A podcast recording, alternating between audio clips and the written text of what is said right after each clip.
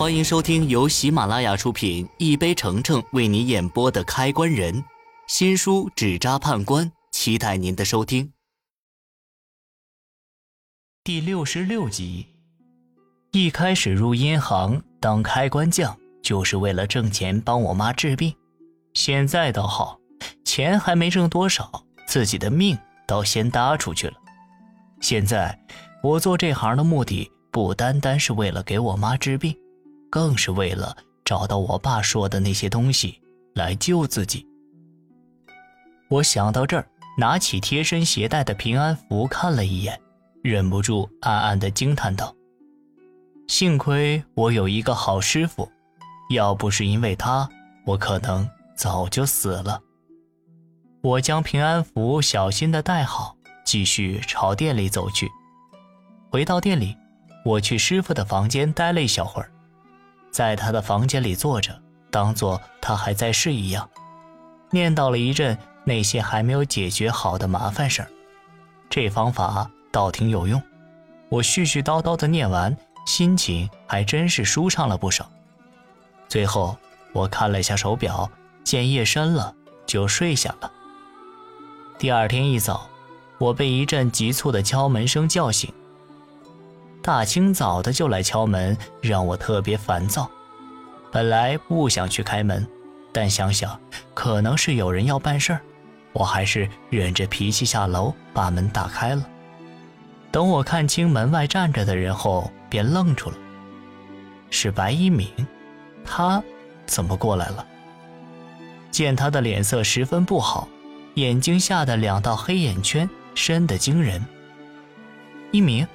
你怎么来了？昨天不是把丧事办完了吗？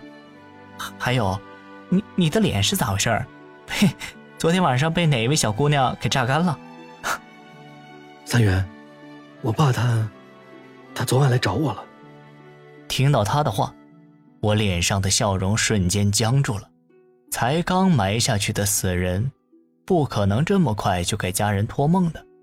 我收起笑容，连忙问他是怎么回事。白一鸣嗯了一声，跟我细细讲起他昨晚的梦。昨晚他刚睡下，就在梦里看见他爸躺进棺材里，捂着胸口说胸口疼。当时他虽然看不清他爸的表情，但是他爸的声音特别的痛苦，好像是遭受了什么非人的虐待。白一鸣说到这儿，肩膀忍不住抖起来。让人感觉他都快崩溃了。我爸他死状那么惨，好不容易把他安葬，没想到他还在受折磨。我看着他那么痛苦，又毫无办法，我比谁都难受。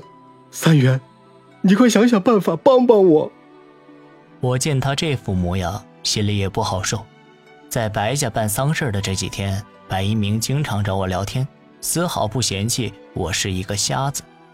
经过几天的相处，我俩也成了朋友。朋友有事儿，我当然是要帮的。不过，白建民说胸口疼，我一时猜不出他到底想表达什么意思，我便安慰了白一鸣几句。你爸除了说胸口疼，还有其他的事吗？